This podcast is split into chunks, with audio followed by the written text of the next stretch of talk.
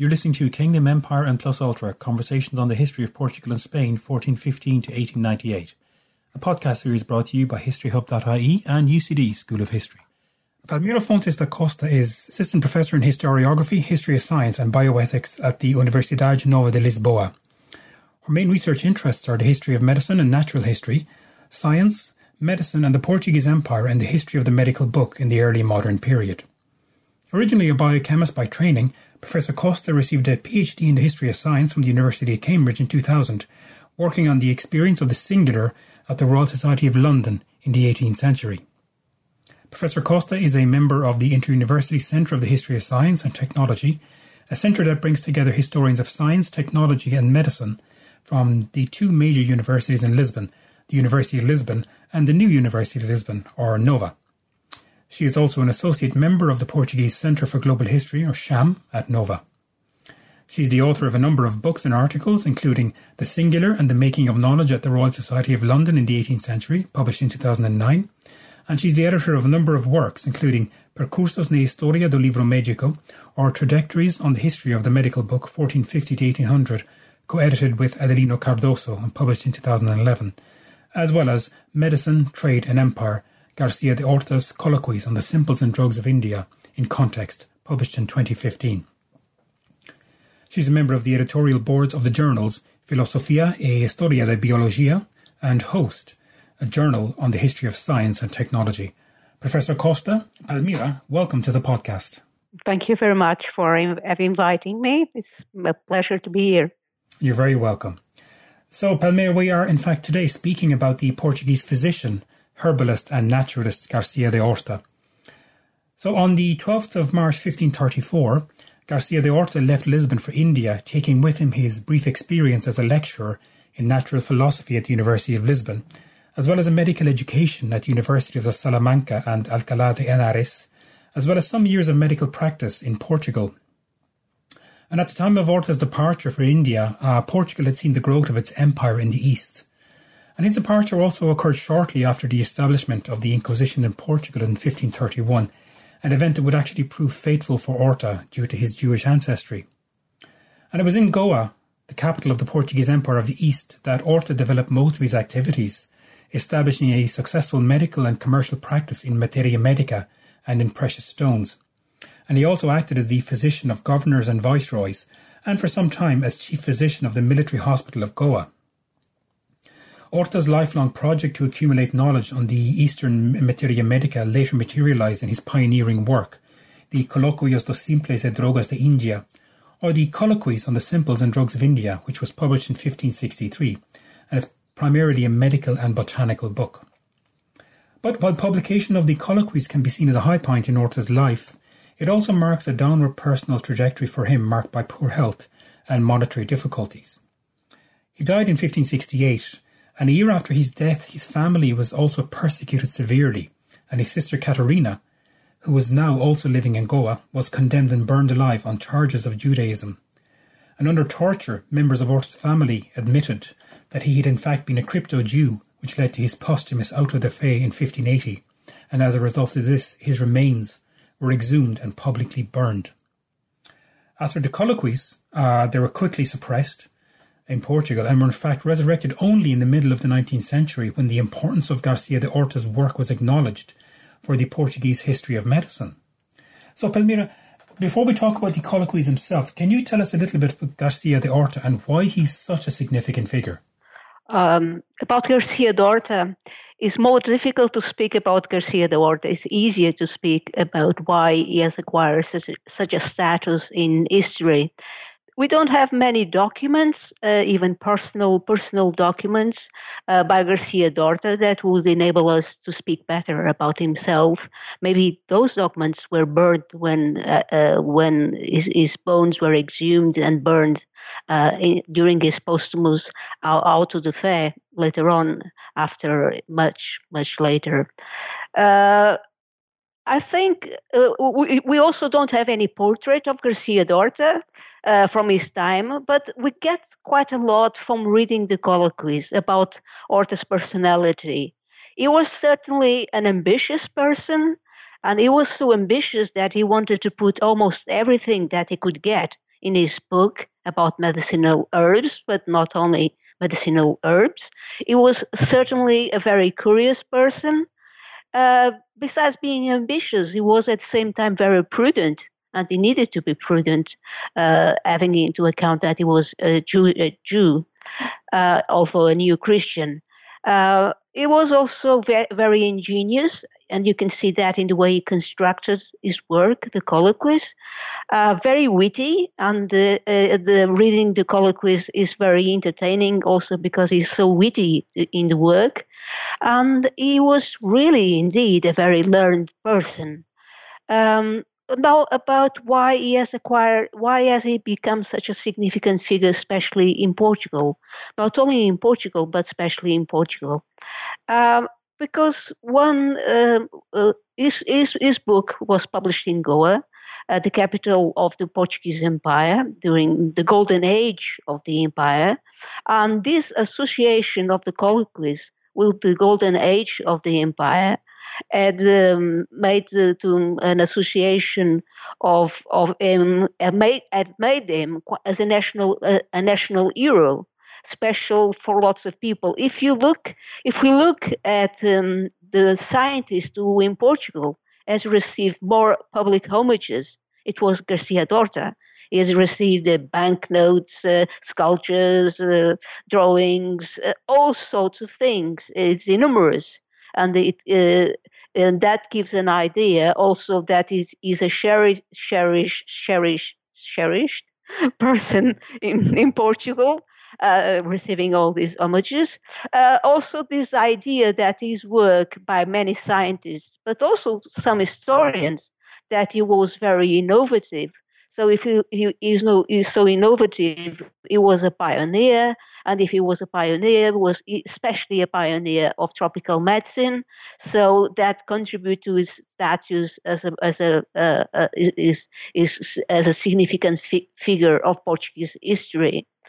Um, uh, we also shouldn't uh, forget the contribution of Carolus Clusius for the significance that uh, Garcia Dorta has acquired, because it was Clusius who very shortly after one copy had arrived in Lisbon, spotted the copy, saw the value of the copy, translated it very quickly, and made uh, that such a great influence of uh, of the colloquies uh, acquired.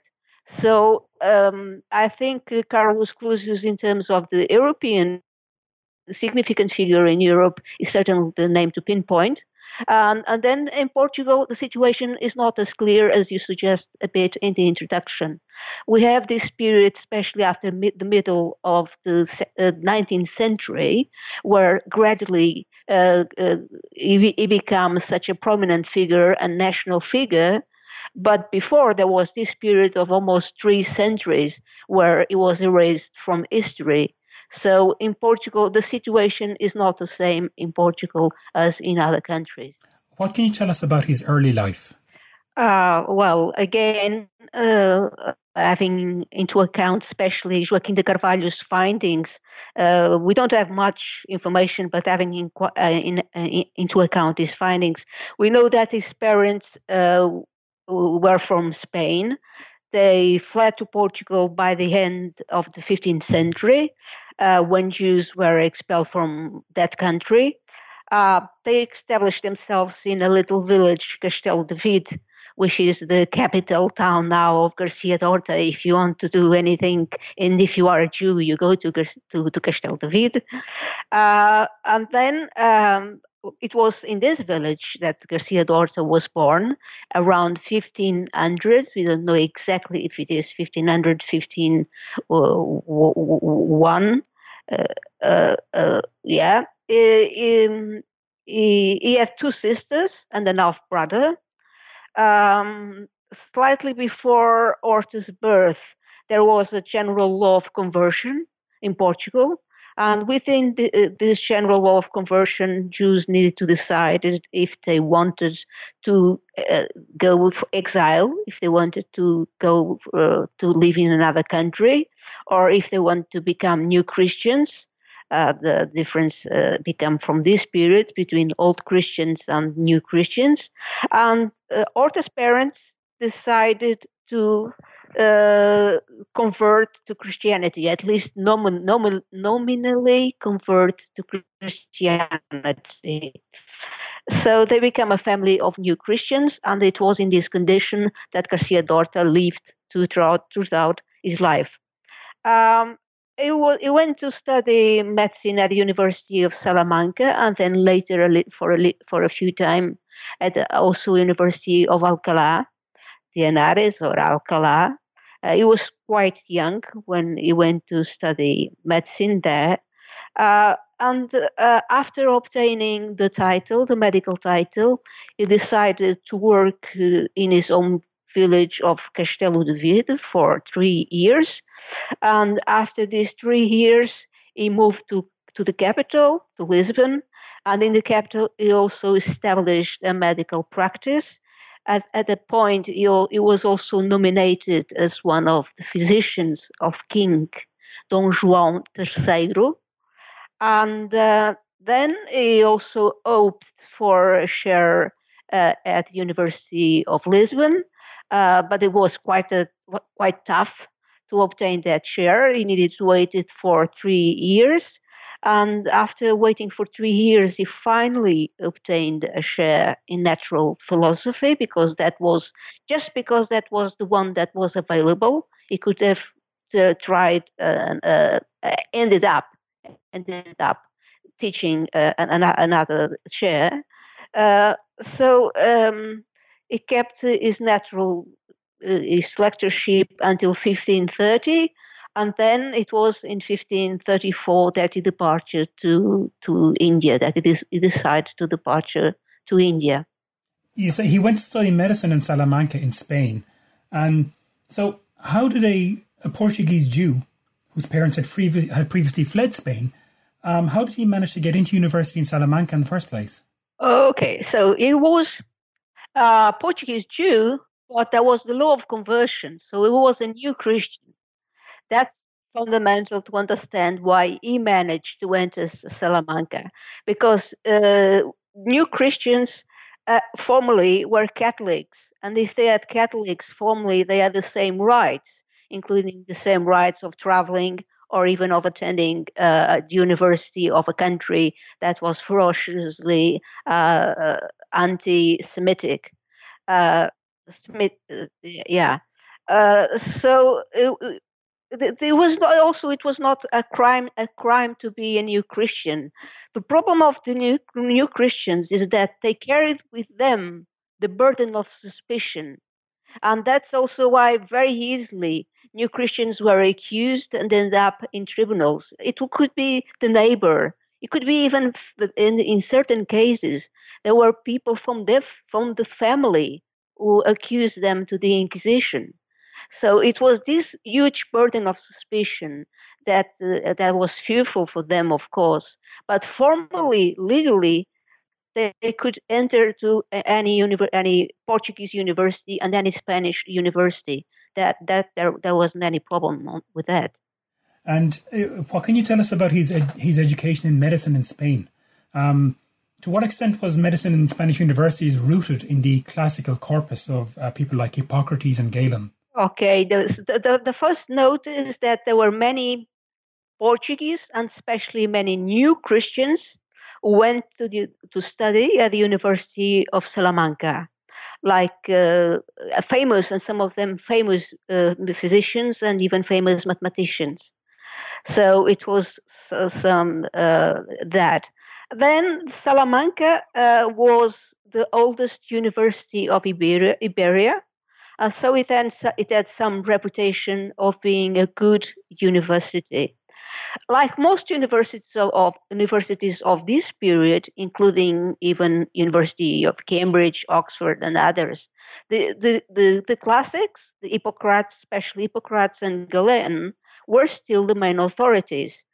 So that there wasn't a difference in, a difference in that, but there was a difference in something that's very important, and that's associated with humanism and with with Renaissance, which is the rediscovery of the classical corpus, the new translations being made, and new commentaries being associated, uh, commentaries being associated with new translations. And that was being done at the University of Salamanca. So, from a contemporary po- uh, point of view, it was an innovative university. And also, one uh, another author that was being paid attention to was Dioscorides, the author of Materia Medica, who was a very important author later on for Garcia Dorta. So I think that's the main, uh, yeah. And um, by the time of Garcia de Orta's formation as a physician in Spain, per- uh, Portugal was, of course, um, consolidating its imperial hold in India and in Southeast Asia. So, what kinds of opportunities existed for the Portuguese who might want to profit from this? Uh, okay, I think the, there were several opportunities. Um, maybe the most um, basic one, uh, or for people with low, in lower stratus, uh, with not so upper status, uh, the military opportunities related with conquer efforts, especially to conquer geopolitically and commercially strategic towns such as uh, Bombay and Diu and other towns, and to construct for- fortresses. Uh, that was also there were also lots of commercial uh, opportunities. Maybe that's here the strong strong point is here in in commercial opportunities. Because after the creation of the sea route to from India to the Atlantic ports, there were many things going from one side to, to the other, uh, including medicinal herbs. In terms of medicinal herbs, of uh, pepper was the plant that was most traded between India and and uh, and uh, and Europe, but uh, also ginger, cinnamon, nutmeg, and cloves had also an important presence in European markets. Uh, there was also, and this is also a very important one, the, sec- uh, the, the third one, I think, the third one, which is the mapping of the natural resources of the East uh, we, this mapping of natural resources what was high in the agenda of the Portuguese crown. Uh, there were therefore opportunities uh, for bioprospecting the natural world, uh, leading to information concerning the places of origin of different materials of the natural world, world prices, trading routes, evaluation of quality, and modes of use. This there was a tandem interest here, medical interest and also commercial interest in this bioprospecting, bioprospecting activity that was conducted and that was highly valued by, by the Crown. Um, why did he decide to go to India in 1534? Now, you note that his decision was partly influenced by his Jewish ancestry. Um, can you explain this? I think uh, it's like that, there maybe the best answer will be a combination of factors. Of course, the, it's likely also that there were reasons associated with it, with the scientific curiosity associated with the Asian natural world, uh, and all what was going on in an exotic country, things that he hadn't seen, etc., etc. I think that was one of the, one of the reasons. Uh, the second reason, I'm not prioritizing them. I'm just mentioning possible reasons. The second one is that he actually he had a job offer. He had a job offer of being uh, the physician, the personal physician of Martin Afonso Martin Afonso de Sousa, the captain of, of the in the, the, seas of the Indian seas. So we, there was this job offer. There was this interest uh, uh, in exotic things and in the natural world things, for example, that he had learned uh, in Dioscorides' book, and then, but how, how are they? How are they really? And things like that. Uh, but uh, the the fear, the, uh, as I as I said before, new Christians carry with them the burden of suspicion, and the Inquisition was going to be established just two days after he departed. And when an, an, an, establish, an establishment like that is being, an, um, an institution like that is being established, people, especially moved in high circles, they know what's going to uh, happen. They know previously when more or less it's going to happen. So, I mean, the fact that the Inquisition was going to to to be established pretty established pretty soon uh, was also a factor. I think the best answer to these questions and this fear of being a new Christian, uh, and the majority of Jews and new Christians choose Goa and choose India to escape during this period, a more turbulent period. Uh, so I think it's the combination of the three factors that in, in the end made him go to uh, Goa and uh, to India. Right. And uh, did Orta have predecessors from Portugal already performing similar kinds of work in India before him? Yes. Orta's colloquies are, um, are, are very much related to the activity of bioprospecting uh, in the East. I already mentioned the activity of bioprospecting. Um, before him, authors such as Tomás Pires and Simon Álvares and even others had compiled important relations of this kind. I mean, where medicinal drugs were described and their properties as well, together with their properties. Uh, physicians and apothecaries as well, living in Goa and uh, Cochin and other parts of India, were encouraged to activities associated with bioprospecting. Uh, the difference of Orta's colloquies in relation to its predecessors is that his work is much more comprehensive. Another important one is that his work is printed, which led to its greater greater impact not only in Portugal and India but also in Europe. Uh, we need uh, here maybe to mention that the printing press was so, was only only established in Goa in 1552, being uh, the colloquies the fifth book that was ever published there. The, the, the, another, another important factor is that so, but why the others, the, the previous relations done by Orta's predecessors were not printed.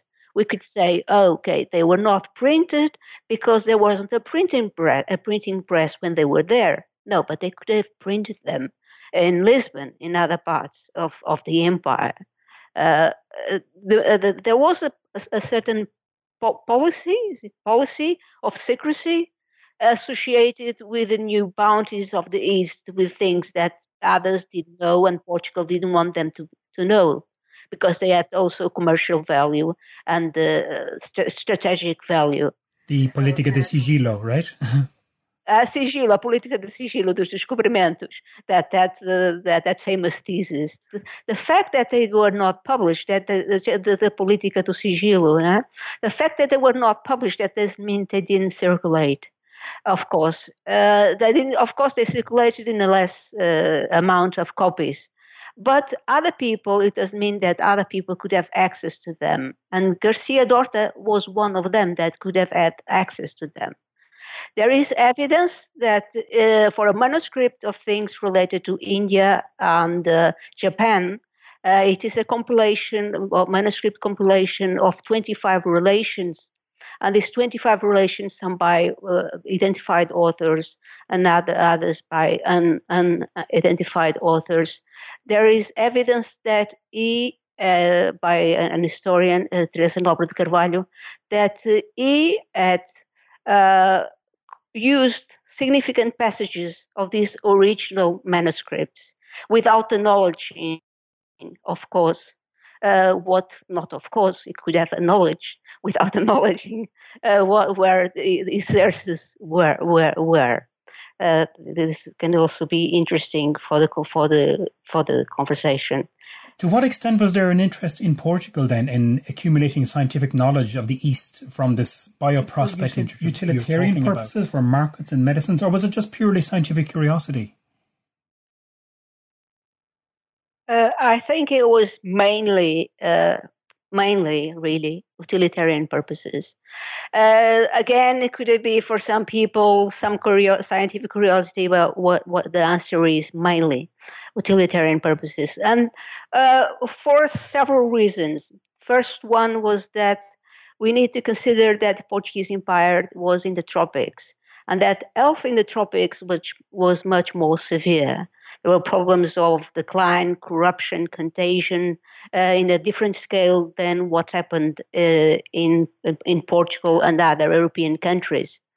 Uh, there were also, um, and because of this reason, uh, medical traditions, indigenous medical traditions, were also very valuable, valued, very, very, very valued uh, in the accumulation, in the process of the accumulation of knowledge, because it was the Portugal didn't uh, didn't especially in the east the the number of people, the Portuguese people that composed the empire was really very low. So if this this this problem of other diseases, ways to control them, to uh, of treating them was very important because what was at stake was the survival of the empire itself. Uh, so in this process of accumulating accumulation of knowledge, we have this this important importance of local of indigenous methods of healing. We also have the importance that also uh, Garcia Orta addressed of plants that could, cure, could be used to treat the disease or to prevent the disease, and this was as part of the process of accumulation of knowledge. Well, the colloquies are a big book of accumulation of result that result of accumulation of knowledge. Uh, uh, thirdly, the process of accumulation of knowledge involved gathering the greatest information for each, each product and covering the largest areas as possible in terms of their provenience. This is exactly where lies one of the greatest values of the colloquies, because for most plants that he mentions, for most plants, drugs, and spices, the colloquies provide a guiding system for regularization covering language, prices, places of origin, morphological and sensory attributes, as well as the uses according to specific circumstances and bodies. And all of this is of a pragmatic nature, is for utilitarian purposes. So he landed then in Goa. which is, as you say, is the Portuguese, the capital of the Portuguese Empire in the east. And he began working there. Um, what kind of work did he do there initially? Uh, uh initially, for four years, uh, he was. Remember, he, he, was with that captain, Martin Afonso de Sousa. Uh, Martin Afonso de Sousa, yes. So he stayed with him as his physician, uh, uh and he participated in military campaigns as a physician. Uh, it was also from this date in the south coast, south coast of India. It was also from this date that his first observations of the natural world date, and he mentions some of them in the colloquies. After that, in 1538, uh, after that, Martin Afonso de Sousa went back to Lisbon, but he decided to stay and he decided to stay. And it was then that he settled in Goa. And once in Goa, of course, he was going. He decided to exercise his medical practice, which became very successful. It was also, as you mentioned in the introduction, a very um, he had a, a business of precious stones, and also he also sold some natural products apparently he was really very rich. He even had, had the, um, a, a, ship uh, besides a house and, uh, and, and, and an island of the island of Bombay on lease. So he was very well placed within uh, Goa's society and also very well, be, uh, very well being. Um, uh, so once he okay, he, he also um, uh, become besides that he also become the personal physician of very important persons uh, this aided aided in later in his life like the local sultan uh, people local governors of goa uh, like uh, martin afonso sousa who was also for a short time uh, governor but others and viceroys of india So it was. Uh, it was also there was a very important uh, um, institution, medical institution, ro- the Royal Mil- Military Hospital, and it was also the the physician in charge of that institution uh, for a while. So I think he covered kind of several fronts at the same time. And did he form networks of communication or exchange with other Portuguese physicians or naturalists who were, might have been working in, in various parts of Portuguese Asia? Uh, yes, he formed. Uh, well, it was dependent on that to produce that book. really dependent. Um, but there are different kinds of networks. There were networks of, I will say, networks of communication, like informal friends, colleagues, people from Goa, where he could speak about all sorts of issues.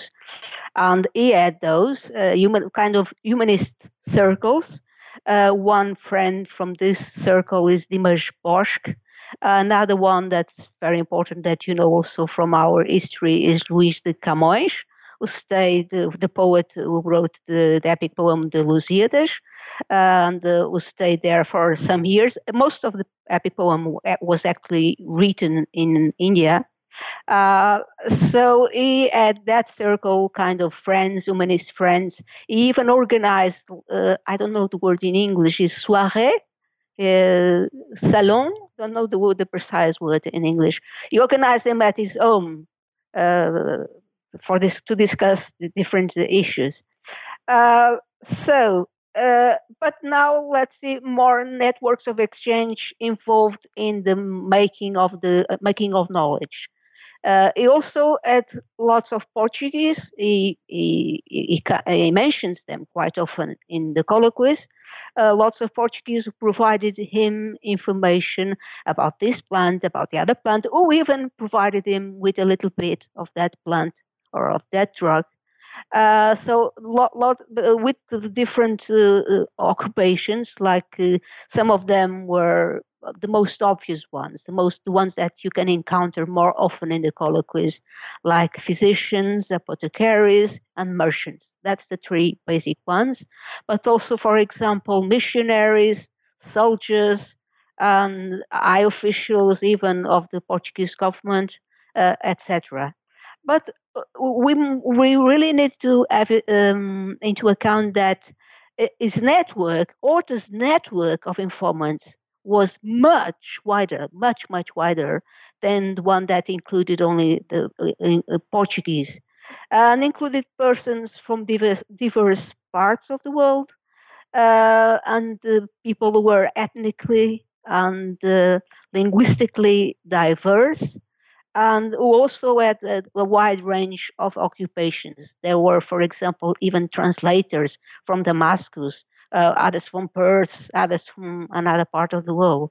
Uh, so his, his, his, network was really huge. Uh, he even had uh, well, even had one testimony who provided him with information uh, from as far as West Indies, almost the other side of the of the world. Uh, but here, the crucial issue to understand the importance of all these networks of information, uh, the crucial issue is that the colloquies were geographically vast, and it would have been impossible for Orta to visit all the areas from which medicinal products grew and were traded. Uh, it was therefore crucially dependent on networks of informants. That's one very important part of the book. Yeah, so I guess being in Goa then is uh, seems to have been a really important. It, yeah, the neuralgic center, Goa. Yeah, the, the, yeah. This, this, kind of yeah. trading zone of information, isn't it? Yeah. Yes, yes, yes. In 1548, then he was joined in Goa by his sisters and his mother uh, because they were fleeing persecution in Lisbon. Um, how tolerable was life for a Portuguese Jew in Goa? Um, were his sisters and his mother uh, safer in Goa than they would have been in Lisbon? Uh, they were certainly safer in Goa than they will be in Lisbon because uh, in Goa, first of all, there wasn't yet established the Inquisition, but more importantly, even than that, because uh, Garcia de Orta could protect them, because Garcia de Orta had these high connections, and then he would be enabled to protect them.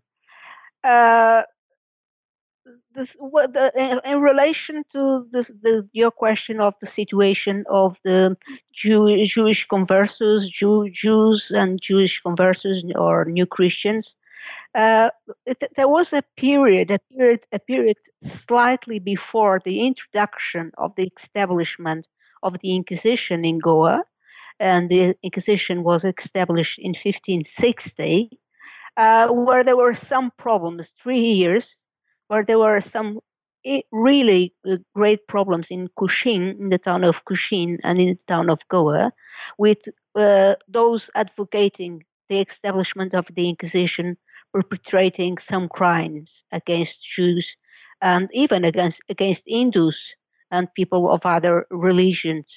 And this led to, uh, among other things, to, ex- to, the execution of a physician, Jerónimo Dias. And this physician was uh, executed, was a new Christian, uh, really raised fears among natural, uh, among new Christians because the one thing is to be a Jew, and if you are a Jew and not a new Christian, you are not so protected. But if you are a new Christian previously, you give it give you at least some kind of immunity unless you they don't discover you practicing Jewish Jewish rituals. And when the, that happened, and and according to some reports, Christian uh, Garcia de Orta was attending the execution of this physician. There were some problems that that uh, were raised, and um, and, and, and let's say that the new Christians, and then the Inquisition was established, as I said, in 1560, and it was it became one of the worst, uh, one of the fiercest Inquisitions uh, of Portugal and of the Portuguese Empire. So in 1563, um, Orta published his seminal work, the Colloquios dos Simples e Drogas de India, or the Colloquies on the Simples of Drugs in India. So, what was this work exactly? Uh, well, uh, the difficult is difficult. is is a big challenge to say what are the colloquies exactly because the colloquies are such a porous work, and the fact that uh, they they are written um, in the dialogical format, trying to attend uh, to the interests of so many di- diverse audiences, make the work difficult to say what it was really exactly. Uh, if we want to say, you can say, well, it is a, a, a book about medicinal uh, uh, drugs, net, net, about medical, natural historical, and commercial uh, information, also about philolo- philology and things like that. But what I, I, think is best to stress first is that it is a very ambitious work. The author is ambitious, and this work matches the ambitious author. Uh, because it is ambitious from the content point of view of the work, as I said in the question of the networks, it is uh, geographically vast. It involves many, many informants. It involves quite uh, many products that are being described, whose properties are being described, at least 75 in more detail. Uh, so it's, uh, it is uh, uh, it's also ambitious in the sense that it intends to capture uh, quite lo- uh, a great, a wide, a wide audience, an audience that's not uh, just of Portuguese living in, in, in, in India or in Goa, for example, who are uh, who are apothecaries or physicians, but then also an, an audience that includes merchants, that includes uh, uh, even at someone. It, it, can include even someone who just gets entertained by reading the colloquies uh, because there are some parts of the colloquies that are a bit similar to travel literature. Uh, it, it, can also um, attract uh, uh, other other people because uh, that are not necessarily Portuguese, because the Portuguese language was important in terms of trade in that area and other people that were not Portuguese could understand Portuguese. So in, in terms of language, it could, it could, it could attract quite a lot of number of people, but it also uh, vast uh, in terms of the intended audience because it also wanted to capture the attention of fellow uh, naturalists, of fellow physicians back in Europe, having into account all the considerations he makes about ancient authors uh, and modern authors that uh, have said something about materia medica. So it is really, I, I think, uh, uh especially from this perspective, a, a very amb- ambitious, ambitious work. And then there is also that system of regularization that I mentioned at one of the questions, uh, the, the trying to provide for each uh, the language, uh, the price, the route, the trading route, and all the, that, that, that, that part. That's also the colloquies uh, what I would say definitely is that the colloquies are not just a medical and natural historical work. Uh, are uh, and that's what is a bit um, lost when we get the adaptation of, of Clusius. It becomes more just a medical and natural historical work. Now, can you tell us a little bit about the structure of the work? Um, why do you think he chose the format of a dialogue? Okay, the structure of the work the work opens with I think it's an arsenal that exists. It's a web kind of an app. Uh, is with an arsenal of five paratexts and two others at the end of the work. So five, seven paratexts. That's really a great strategy of he really wanted to be legitimated. He wanted to be legitimated and also to make eulogies of others were important for the protection for the work to be published.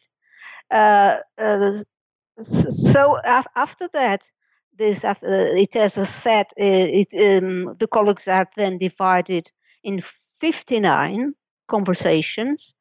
Most of the conversations are between Orta and Ruano, a person that's also a physician and younger to uh, Orta, who said who had come from Spain in order to learn more about Asian materia medica and all these new things that he could f- find in Asia. Other characters appear in the dialogues, uh, such as servants, mainly that servant that's very known, uh, Antonia, because it's the only servant uh, that's known by the name, and also because it, she has a, a great knowledge of medicinal herbs, and often during the dialogues, she goes and gets more herbs for Orta and for some uh, to discuss some issue with Ruano. Uh, there are also two physicians who appear in the uh, in, in, the work. One is an indigenous physician, and another an European physician, Dimas Bosch, his friend and colleague Dimas Bosch it's interesting having this kind this, this complementarity of the the two backgrounds uh, uh, uh, in terms of characters that appear in the colloquies. Then it appears after that, I'm, I'm just following the structure of the book. Then it appears an errata of 20 pages that, according to the history of the printing press, is the, the greatest errata ever in a book. Uh, of course, as, uh, the printing press hadn't been uh, in, in established in Goa very recently, but it seems that there were also some problems with the main printer that was absent during the, the publication of the book, which is a bit strange because uh, main printer being absent during the publication of such an important work. Uh, it's also strange that the uh, author apparently apparently didn't attend to the publication of this book because it was co- co- uh, usually in the beginning of the printing press in the first uh, decades and uh, if the book was very important uh, the author supervised the work in order to reduce the number of mistakes. So this uh, and then uh, the dialogic format. Then um, I think that um, this is the place of the, the, the place, no, the topic of the colloquy is where more conjectures have arrived. And one thing I like really about the colloquies is that place that still gives the conjecture uh, that other more formal works don't enable. Uh, I think in the end, there are, of course, there are several reasons why artists chose the dialogical form format. It was not just one, it was several uh, in a way, they could give the work a more innovative flavor than just a, a series of declarations in a treatise. It was also a format that could be active in terms of the persuasion of readers. Uh, it was certainly more engaging and with the likelihood of attracting uh, different kinds of readers. It could attract, like we have when we mentioned, I think in the other question, uh, uh, uh a, a merchant uh, or, or, a, scholar. what what it had just the, the potential to attract more diverse kinds of readers. Uh, it was less compromise. It was a less. It implied a less compromising way of saying things, because most of the ways used to say things was in terms of questions, usually by Ruano, or in terms of remarks and of say, oh, it could be this, but it could also be that. And if it was a treatise, it could be more affirmative. It would be likely to be more affirmative. And we can see in this way maybe this dialogical format could be also a way to escape more the censorship of certain, at least of certain things that were being uh, read, read, said, sorry, uh, were being said. Uh, however, I think the most, in my view, the most important reason why he chose the dialogical format uh, was that it enabled him to, to give a portrait of himself throughout different pages. It, it, it, it enabled him to give the portrait of an impeachable citizen, and he says bluntly that that is trustworthy, that that is courageous, that that is resolute, that that is modest, that that is open minded, and even more.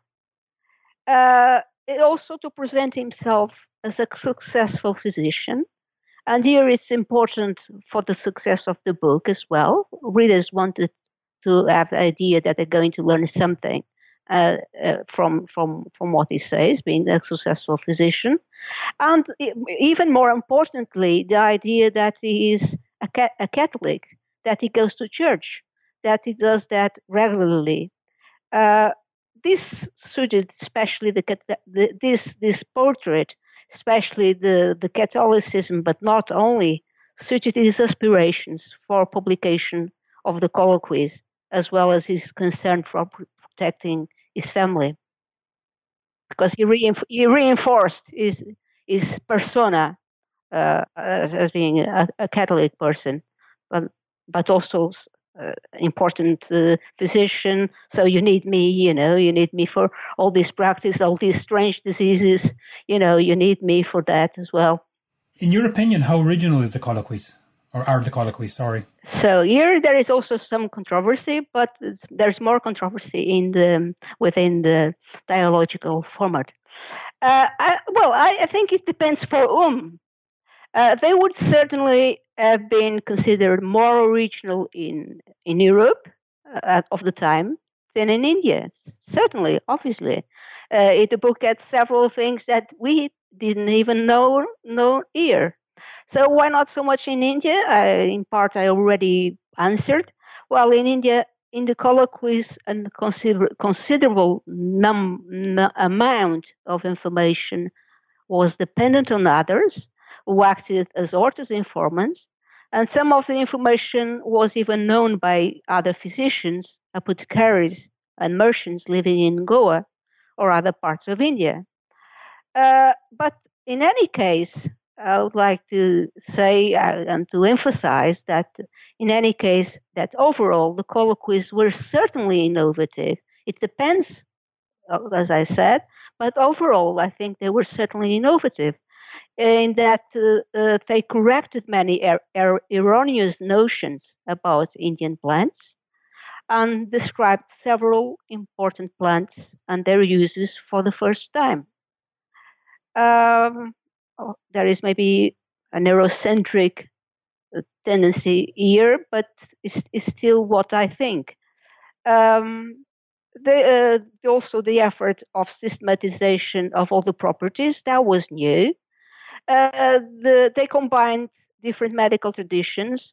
That was new for a book in that time to combine different medical traditions, European and indigenous ones.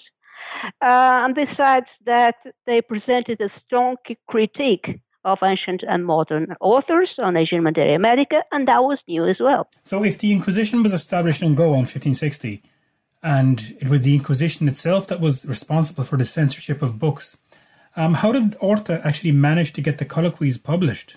Well, the general understanding is that Orta managed to secure the publication of the book because he had very influential patrons. We already mentioned here some of some of them.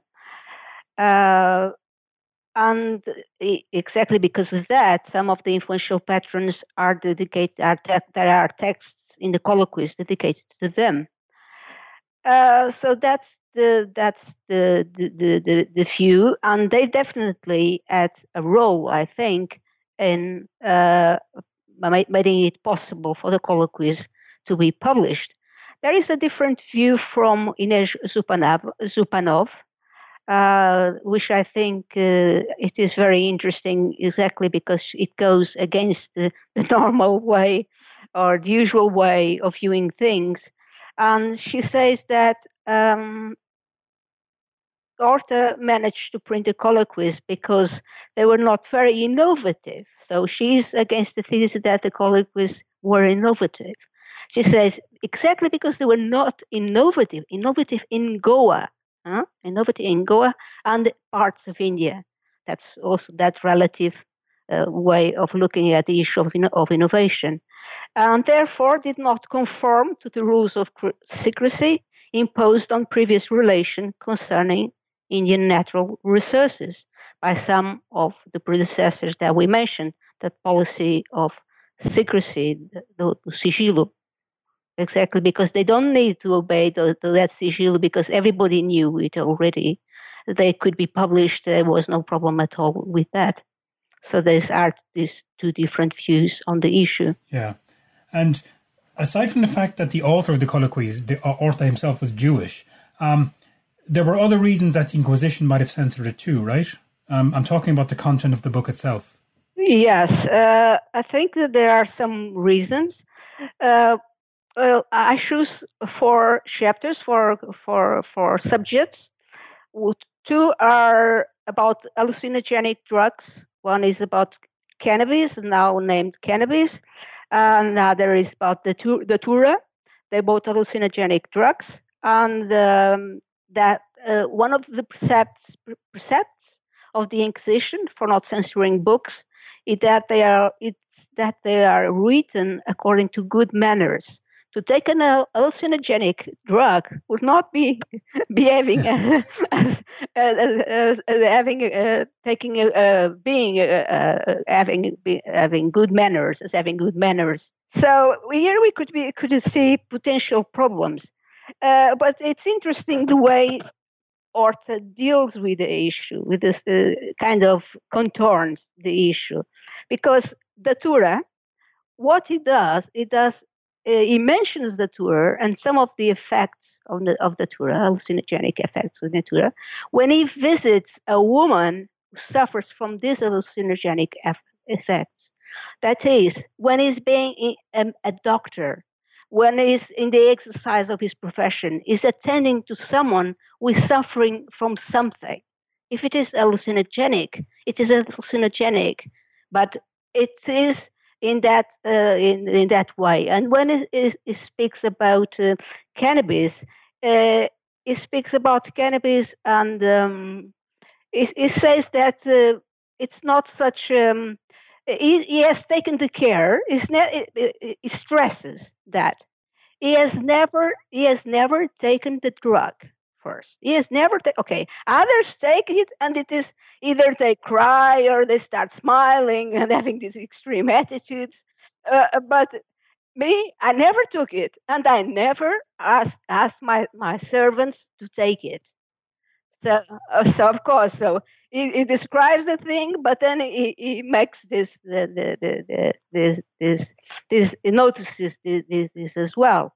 Uh, there is also another one, which is a cocoa, uh, a, special, a specific kind of cocoa. The cocoa, this cocoa has aphrodisiac properties, but he opts, uh, he chooses not to mention them. Unlike the other strategy of the ca- cannabis and the datura, she mentions, but uh, but he takes some measures in order not to look like he's taking also these drugs.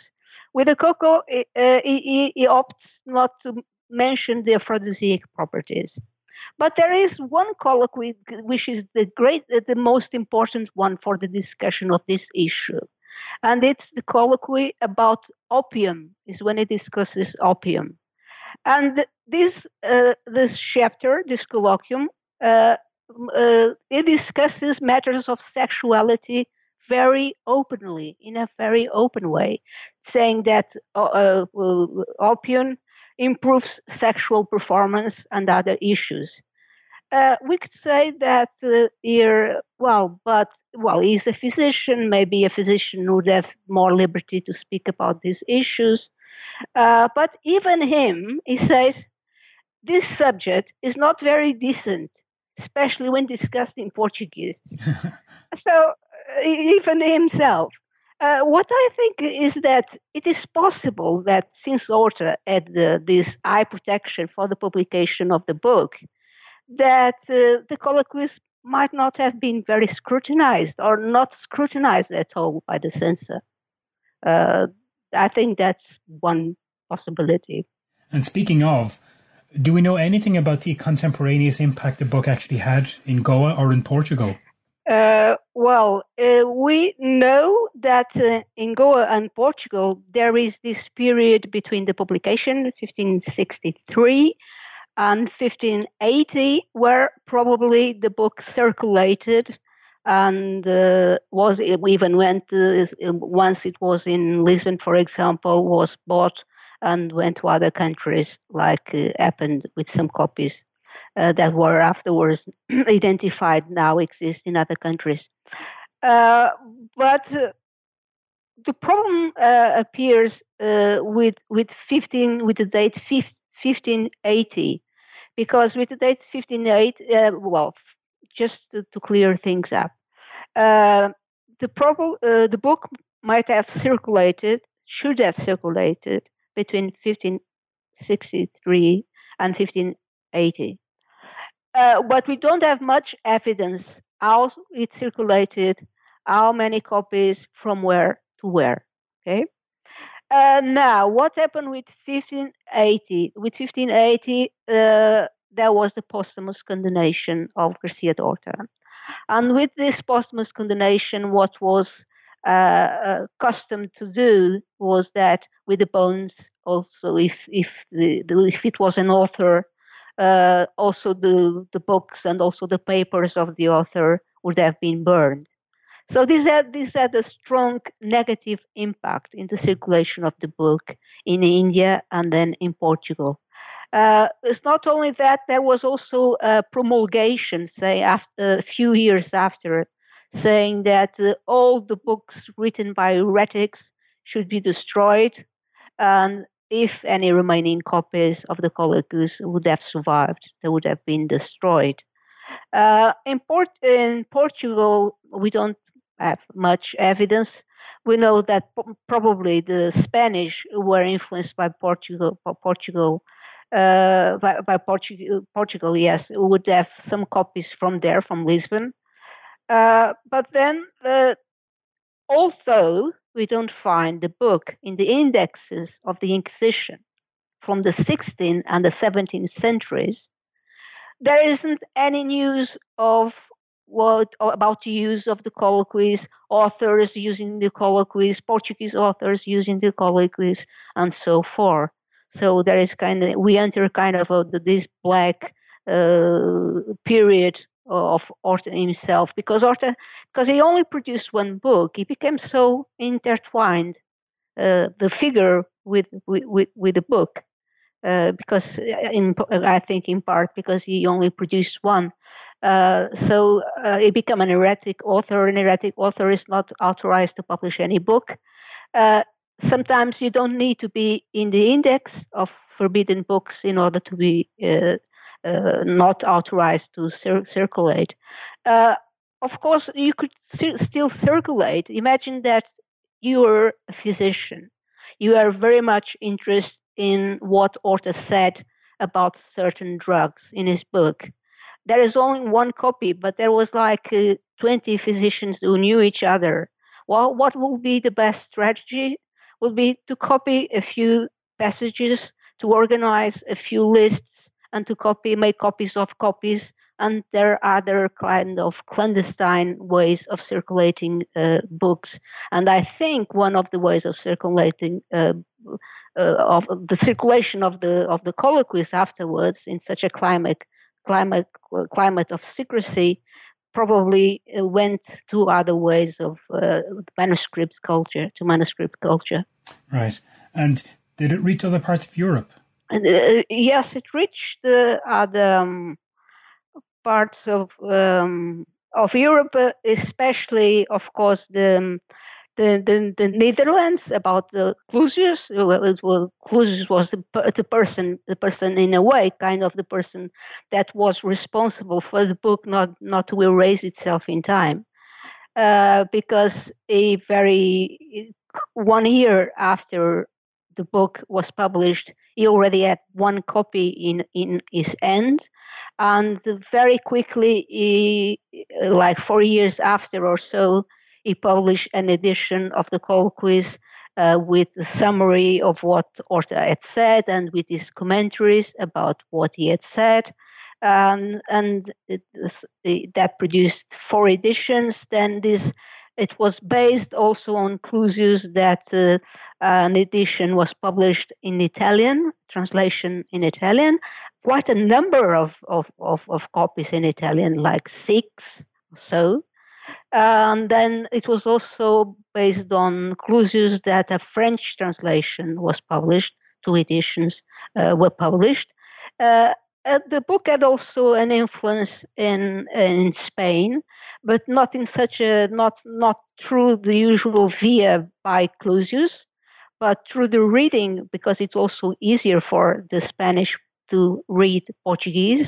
Uh, so it was influential for authors such as Nicolas Monardes uh, Juan Fragoso. Juan Fragoso was writing about also the same topic as Orta, medicinal uh, drugs of the East. Uh, and he appropriated quite a lot of information from Orta without the knowledge, uh, or almost not acknowledging where the information came from. But then there is another author, a Spanish author, but of, of Portuguese origin, but who lived most of his time in, in Spain, who, who also used the colloquies, but who declared, even in the frontispiece, that uh, the, the the name of Orta and that he was very acknowledged to Garcia de Orta and all the information he provided, and that his book would try to just develop and uh, and also he inserted some illustrations which was something new, but the, the book was more innovative than was not just a copy of, of Orta. But uh, what I want to say uh, is that there was an influential and a great influence uh, of uh, the colloquies also on Spanish authors. So if you covered the Italians, the French, the, the, the, the Spanish, and the Portuguese are the ones who have apparently less information in the 16th century and 17th century and even 18th century. That's interesting. Do you think that Garcia de Orta's experiences and his observations in India did they change his approach to how medicine should be practiced? Well, I think that throughout his life, I mean, he was his background is from Salamanca. He's a very erudite man. He keeps buying books uh, regularly from Europe so he's updated in terms of medicine as well. And but medicine continued to be very Hippocratic and Galenic, so it continued to be very Hippocratic and Galenic. But that doesn't mean that uh, it was not his practice didn't change. It changed. It changed when the old practice didn't work. If he was treating, uh, for example, a disease like Asian cholera, which was not known in Europe, then he was not going to use Hippocrates and Galeno. He was going to use something more close to indigenous traditions that, that where, where he was inserted. Uh, so he became more eclectic in terms of the various traditions he could recur to, uh, having still uh, as reference, as main, as main reference, the Hippocratic and, and Galenic uh, tradition. It's also likely, I think, uh, it's almost obvious that Orta also started to give more importance to direct experience in his medical practice, not to be so bookish, although he continued to have as I said, uh, uh, very uh, to to to buy books very frequently and to know, want to know what's happening in the field. Uh, and the, the, best one of one phrase that describes Orta well is uh, Luis de Camões in his paratext of the colloquies. Uh, and it describes it as more, more or less like this is a man of erudition and experience. Okay, that gives on one hand, like the right side, too much, very much importance to experience, but also very important, much importance to erudition. And that we can understand also that combination in the book of uh, all these old characters like uh, uh, ancient authors and modern authors that come from a tradition. And then the observation of the drugs, for example, at table, tasting a drug uh, or a, a, fruit and, and, things like that. So uh, uh, more or less, yeah, yeah. That pattern of taking on this new local indigenous knowledge seems to repeat itself as well in Portuguese Brazil in the 17th century with the development of tropical medicine, where they take on indigenous techniques and practices, don't they? Yes, sure, sure, sure. Uh, and we we even and even even in Portugal we have some because I'm doing a, a work uh, with um with a colleague of mine and we're studying, studying materia medica in literature like in marginalia that has marginalia and that has other kind of things. And we have lots of mat- recipes coming from, from brazil from the 17th century. And which combine indigenous knowledge and uh, more more more uh, ancient traditions uh, if now you note that while the colloquies are primarily a medical and botanical work they also present information on other matters in Goa and in China. Um, can you tell us about this? Um, yes, well, the colloquies, by the very name indicates that, are presented as a set of conversations, and digressions are part of the art of conversation. Um, Orta provides, among others, uh, information on the Indian kings, uh, ways of life in Goa, game of chess, which is very interesting, this part to read, or Chinese, Chinese merchants. Uh, there is a, a, a, very interesting chapter, a very interesting colloquy, which is colloquy 10. And this colloquy 10 is said, the title is Nothing to Do with Medicine, but it, it, it's here inserted at the request of Dr. Ruano so that Spanish can entertain themselves while, while reading the colloquies. And it's a bit part of the iconoclast spirit also of Garcia d'Orta, and he can't uh, uh, behave all, uh, well all the time and insert this part. So uh, I think this reason why does he insert this information. Uh, one is to, in, to entertain the reader. You know, the book for, for Garcia d'Orta shouldn't be boring. That's I think that's one also one of the reasons why he shows dialogue instead of, of, of the other formats. I think it has to do with the potentially, of course, entertaining value of the book, and also the fact to the fact that interesting and curious news from distant pla- places shouldn't be discarded. They're valuable. They're valuable for all sorts of readers. If I can provide you with a game. Uh, how, the, the game of chess, chess is, is, is done, and you are in North Europe, and the game of chess is played so long, long, long distance from you. You're going, going to appreciate that, uh, uh especially if you have uh, also uh, this encompassing view that the reader sh- is not shouldn't be a reader that just restrained, just just restrict to uh, you know physicians and apothecaries who want to take care of the body. What this is about taking care of the mind as well. And, uh, maybe uh, a more encompassing view of viewing of viewing the body. Um, of course, uh, yes, of course, with Clusius, all those uh, news were taken out Uh, it was kind of a cleaning cleaning operation that, that was done to, to the book. And the book, um, uh, okay, there were things that were gained in terms of the organization. If you wanted to use the book for certain purposes, it were things that were gained. There were things that obviously were were lost, but it's part of any process of appropriation. So, as you mentioned in the colloquies, um, Orta kind of appears to emphasize himself as a very respectable Portuguese Catholic. Um, to what extent was this actually true? Was he indeed a converso, or did he continue to practice Judaism in Goa, as the Portuguese historian Augusto da Silva Carvalho has, has uh, asserted? Okay, so uh, it was not true.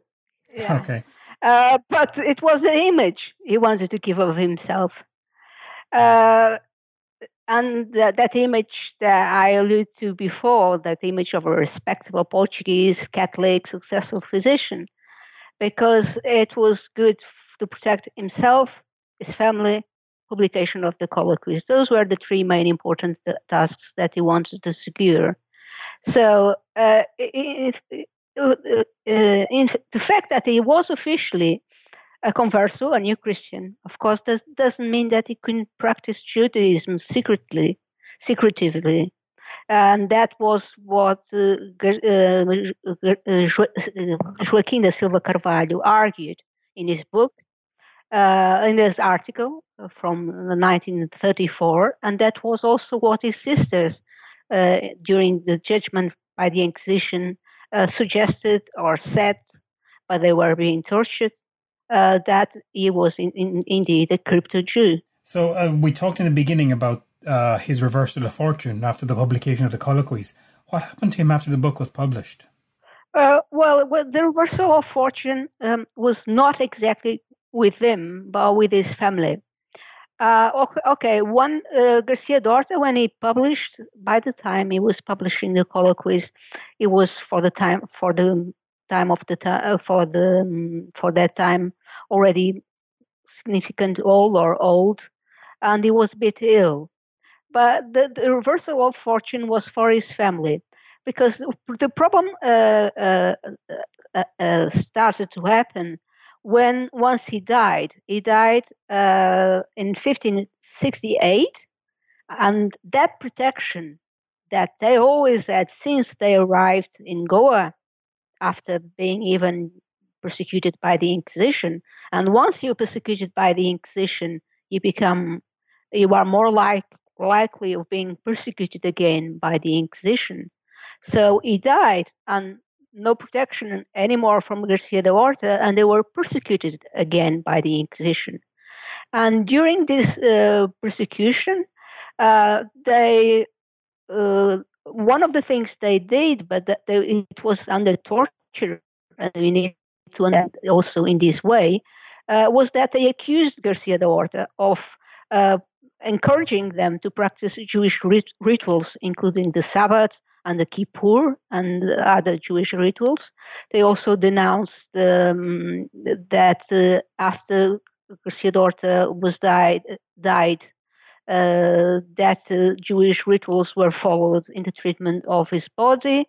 Uh, so then, the, especially the sister Katerina uh, was the one that was more uh, um, she she died in 1569, something like that. Uh, no, uh, and the, sister Katerina. Uh, so it was all this denounce, denouncing all this situation of Jew, of Orta practicing Jewish rituals and encouraging them to practice Jewish rituals that led to the posthumous auto de fe later on in 1580. And in this auto de fe, that uh, uh, then what happened to the, for example, to the to the to Orta's uh, wife? What happened to Orta's daughters? Orta had two daughters and a wife. Uh, with she was also Jew, uh, the wife Brianda de Solis, and uh, she was apparently very rich. It's supposedly maybe they went to Amsterdam, which was a place where many Jews went. Uh, but there is this part of the story that we don't know exactly what happened. We just uh, know that uh, Orta had this posthumous auto de fe with the consequences that we already discussed in terms of her work and of the circulation of her work, especially in Portugal and India. So, as as part of this, he was subjected to his posthumous auto de fe himself in 1580, and his remains were actually exhumed and, as we said, publicly burned. Um, now, around the same time, of course, as we know, uh, we saw the unification of Portugal and Spain under the rule of Philip II, uh, the Spanish Habsburgs. Did this have any discernible impact on the lives of Jews or conversos in Portuguese India, or was it was it just business as usual? Um, I think, uh, sincerely, I think that uh, it was a bit of business as, as usual, just just because uh, the Inquisition in Goa, of all the Inquisitions that Portugal had, and it had several by this time, was the fiercest one, was the one that treated pe- people more badly uh, and, or killed them, uh, even, of course. Uh, so uh, I think that's just because of this reason. I, I, I think it didn't change very much, because uh, Castilian, Castalia, Castella, and, and Spain was also very hard in terms of the Inquisition. Yeah. yeah. Okay, and obviously, a result of this was, of course, a suppression of Orta's work after his death, which, as we know, disappeared for three odd centuries. Um, how was it rediscovered in the 19th century then? Uh, well, uh, it was it was said to be rediscovered, uh, but uh, probably, I mean, it was not really rediscovered because we know that altogether when we mentioned the different the impact of in Europe of the colloquies, there were several editions uh, made by Clusius. Or even in Italian, which is a language very close to Portuguese, uh, in French, well, there were at least medical doctors who, from a high position in society, would have known something about the existence of the colloquies. What didn't apparently circulate were was the original version of the colloquies. But in Clusius' uh, adaptation of the colloquies, the name of Garcia de Orta was there. It was not like it was erased. It was there. Uh, so uh, we didn't have uh, apparently an or- original version of the colloquies, and there that's here that comes this story uh, with the character Lima Leitão, a real, uh, not fictional character, but a real character. He was a physician.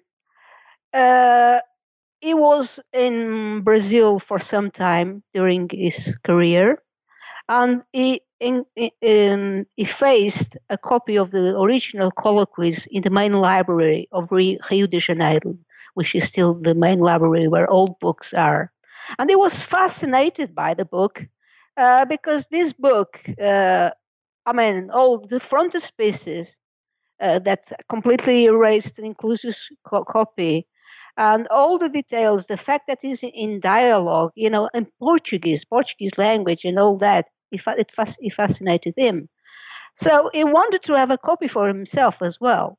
Uh, he had a mission uh, in in Goa a few years after, just because he was a military physician or a physician who worked for the military.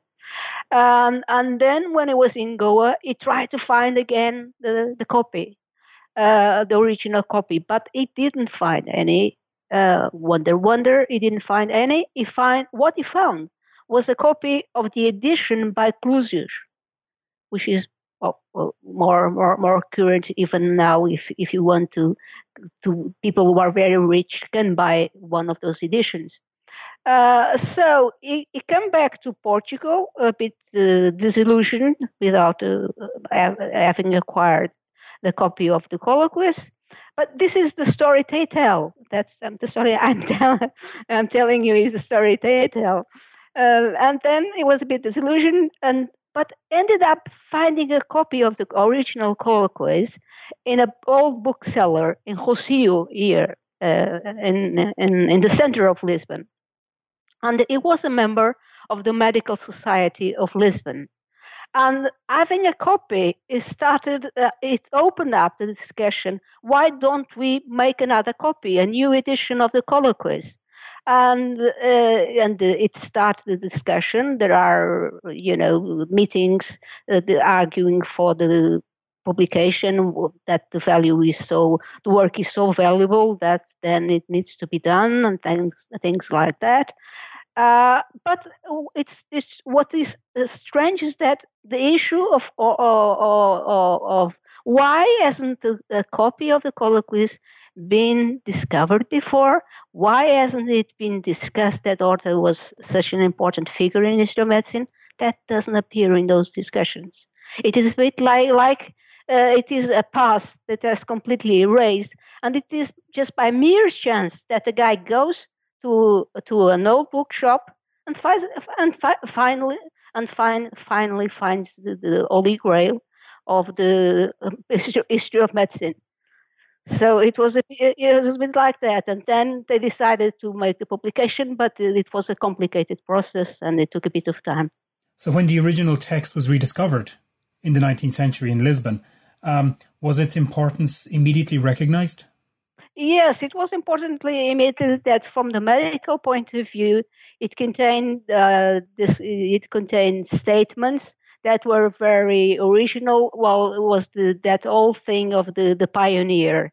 The, the, the, the status of Orta as a, as a pioneer started uh, uh, more or less in 1841, which was when this copy was discovered, in several meetings of the that society, medical society, and they all already said, "Oh no, this is very new. This is," and uh, the, the, the was a pioneer, and uh, and, and so that, that that the fact that it was the golden the, the age of the Portuguese discoveries, but it coincided also as well.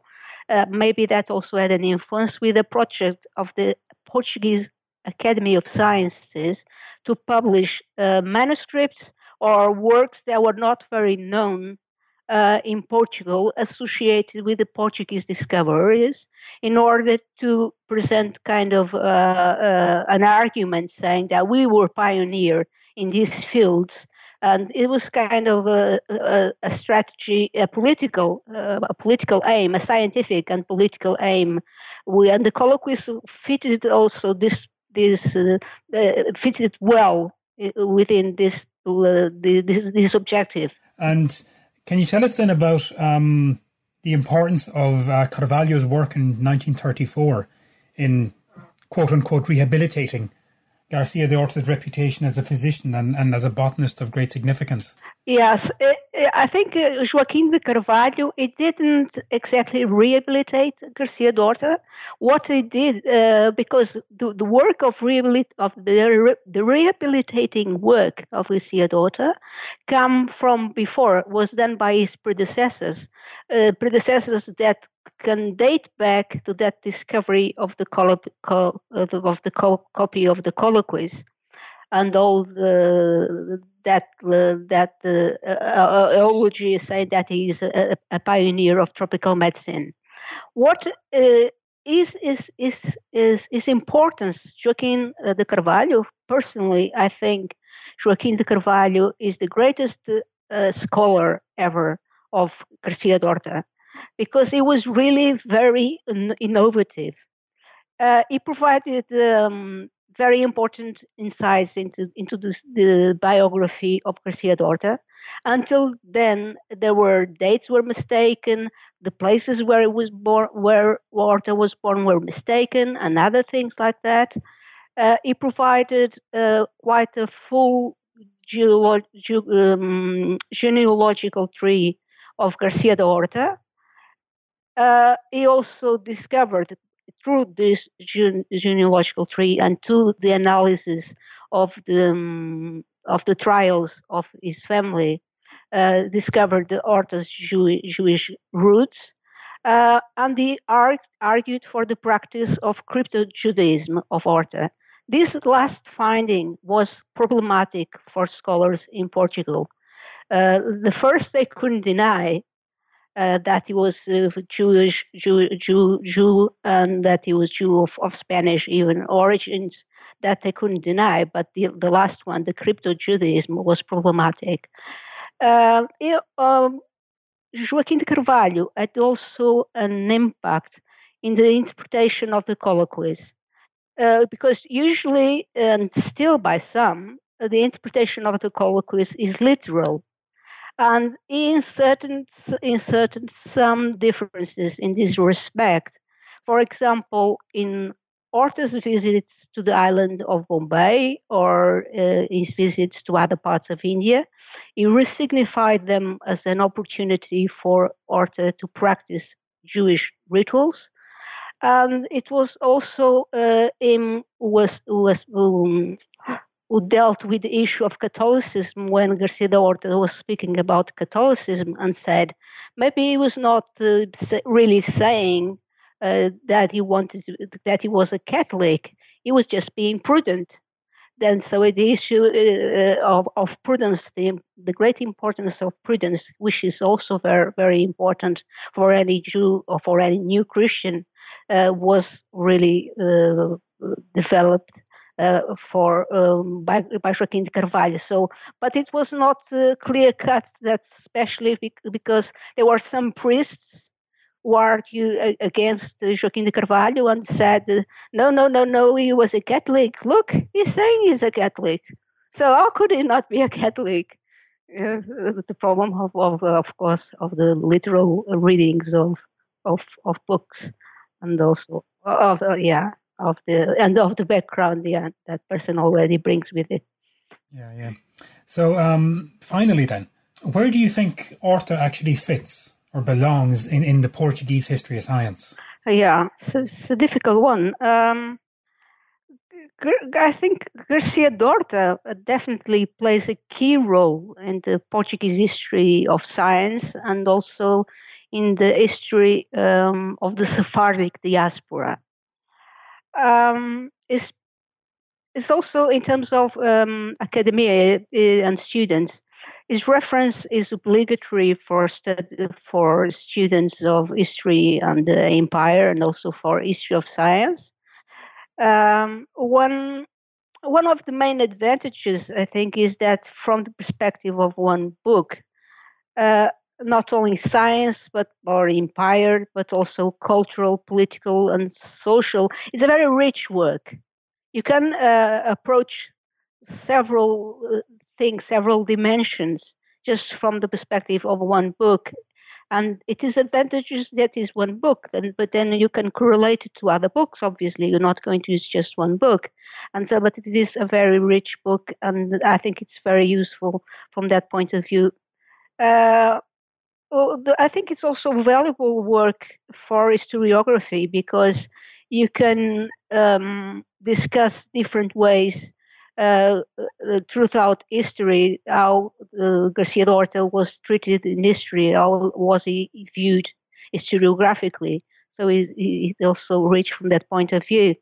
Um, so finally, uh, I think the multifaceted nature, and I think it's really a work that is multifaceted nature, uh, as, a, as a multifaceted nature of the colloquies. Um, also, the due to the, the place and time when it was produced and published, uh, it contributes also to other areas as well as global history. As of course, it's a bit difficult sometimes to discuss like, what's the separation between uh, global history and science and empire. It depends on the perspective you take doing yourself science and empire.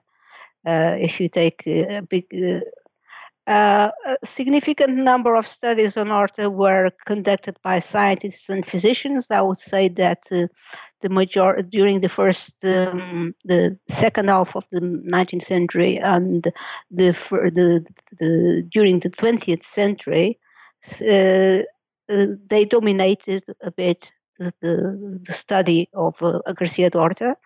Uh, but in the last two decades, he and his colleagues and his colloquies have attracted the attention of Portuguese and international historians and uh, who have enabled a um, more detailed comparative and contextualized view of his contribution. Palmira Fontes da Costa, thank you very much. Thank you.